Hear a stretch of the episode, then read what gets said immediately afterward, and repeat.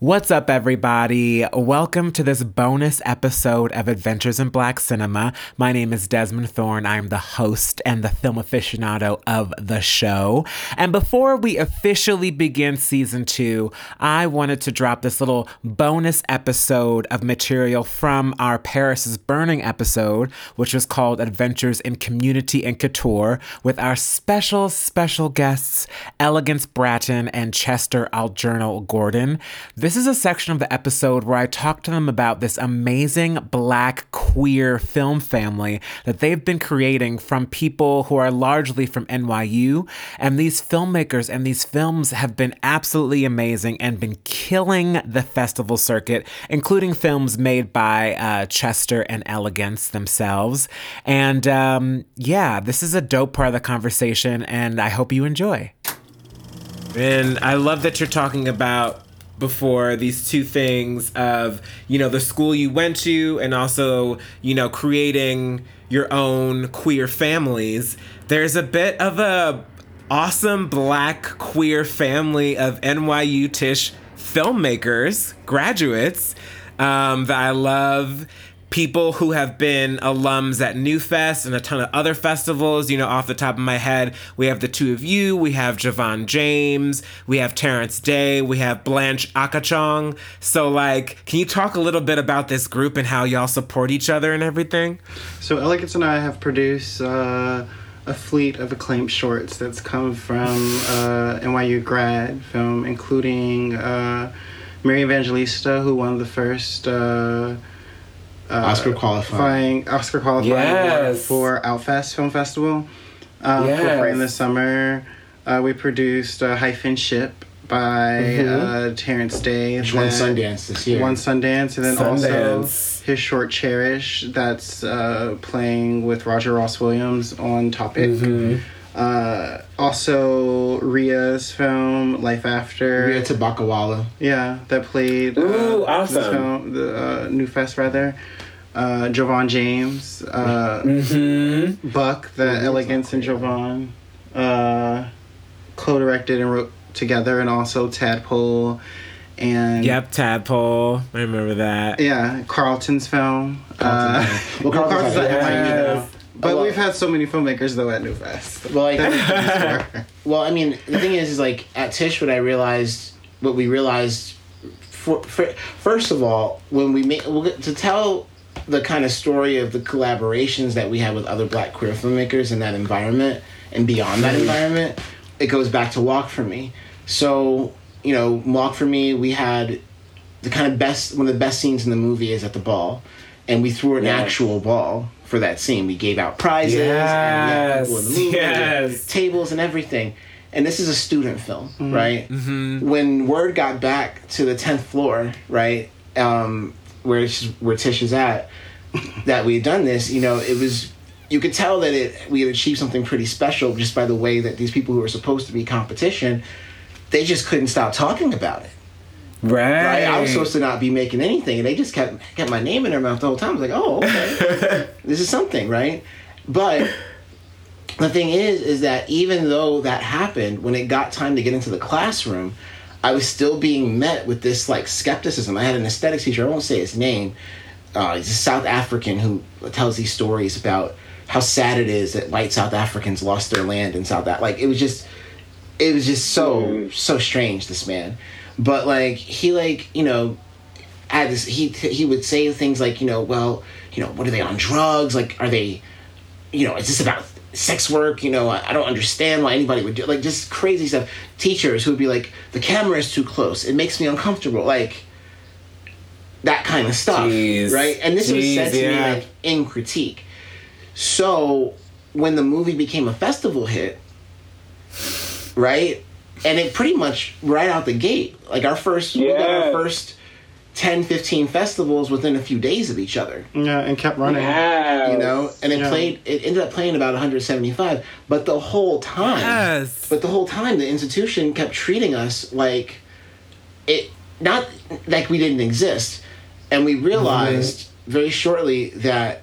if well and then another part of that is like now i'm starting to think a little bit more about the industry itself and i yeah. find myself taking these meetings where that trans 101, the black gay 101, the stuff that Yeah. all of us have, they don't have. Well, and to be specific Mm-hmm. too, it was at a time where the New Negro Society was Yes, popping because yes. of on the festival circuit. Yes. We had re- I I know we know Nuatama uh, personally. And we're ev- friends with pretty her. much everybody and else. The rest Stephanie of the Negro and- Society. Yeah. And Yeah. I Love was them, like, I was like, to tell you, elegance. We should like, you know, s- cultivate our own support system too, similar Yes. to that. Yes. And go into the Yeah. industry as a group versus as you know just a team. Of, you know, just the two of us. Totally. And why not? You know, if you're gonna do, if we're gonna go this route, then we can take more people with us, and Right. you know, women, gay people, LGBTQ mm-hmm. people, Right. and people voices who we believe in. Yeah. And I reached out to some filmmakers. Elegance reached out to some filmmakers, and well, actually, Mary Evangelista reached out to me. And, She did reach yeah, out to she you. reached out to me. Mm-hmm. But anyway, got together, came up with a game plan. You know, started editing these films, giving notes to the films, uh, casting, uh, working on set on some of the Mm-hmm. movies. You know, Yes. producing at you know uh, uh, different types of producing but producing nonetheless and um, yeah it happened and and what ended up happening, thankfully, like Chester said, we were able to win Outfest, and then you Yeah. know we won, and then Walk Free won a bunch of festivals, New Hampshire. New Hampshire many times, a bunch of stuff and it started to create, Sundance. create a situation now where instead of because like 'cause the thing is like I think a lot of is what I was what I learned in that first couple of years about festivals is that they tend to operate off of certain themes, right? Yes. So if they see more of a thing, then it's fairly likely that some of those things will end up being programmed in the festival. Yes. so so by creating a, a cohort of black queer filmmakers, we increase each other's chances of actually being programmed and being prioritized in these Absolutely. predominantly white spaces, right? Because now you represent a movement versus a one-off type of thing. That is so true. I mean, I can speak on personal experience from this year.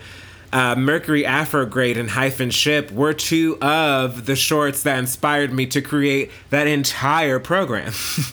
so that is such a great example. And those are two people that you work with quite often. That's so incredibly smart and um, also makes me think that like having that community you know when you're getting those notes from these white institutions it's so great to have this community to be like y'all we're onto something let's keep it focused we know what we're doing we know what we have is special and we can keep and we can you know help each other give each other notes keep it in this space you know Let's respect well, for one another. Well, white supremacy. I, mean, I, I don't want to tell the Pollyanna version of it, right? I, I'm not going to tell you the whole truth, but I'm going to tell you some of the truth.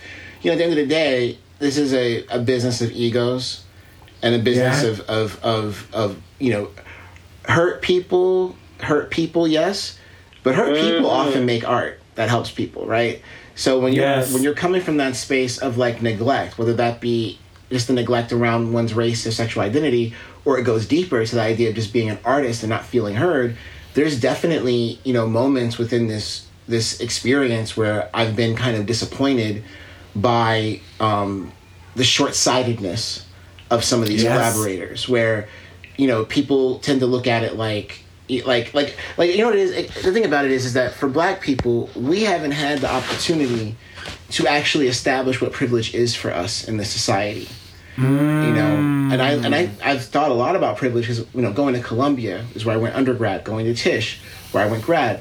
You're around privilege you're around people like there are people who go to tisch who have never made anything.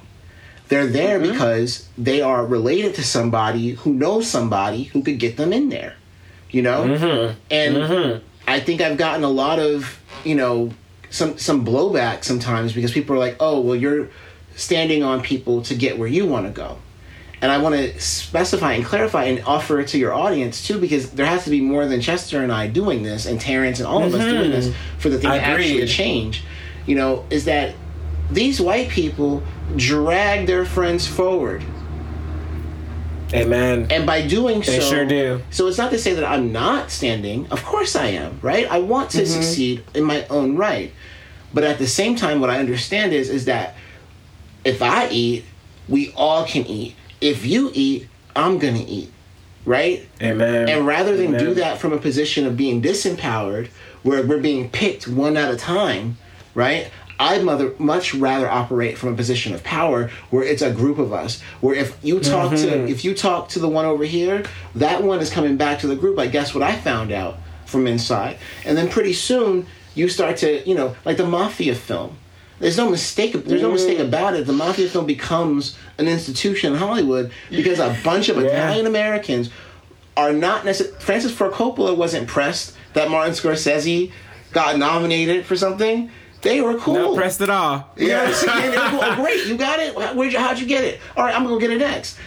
That's how this Word. business works. So you know, I'm grateful for our collaborators, but I also want to take a moment to like talk about you know this this moment we're in in this film business and this festival circuit where they're like we're 50% of color and you know four indigenous people and three disabled people you know running down the list make yourself into an entity so you don't have to be counted by entities Amen. That's so real. That's you know so real. i'm not a statistic however That's you so want to like fit me into a box i'm nobody's statistic because i'm a part of a That movement is- Hella real. you know that's all Mm-hmm. That's absolutely Whoever needs to hear that. Amen. that's for whoever needs to hear that So, yes, I hope that if you are a filmmaker or if you're in any business, that this encourages you to start your own black family in your business to help nurture each other and help each other get big. And uh, see y'all next week for the start of season two when we get into the nitty gritty of how Stella got her groove back. So, till then, stay safe, stay black, stay blessed, and I'll see y'all next week.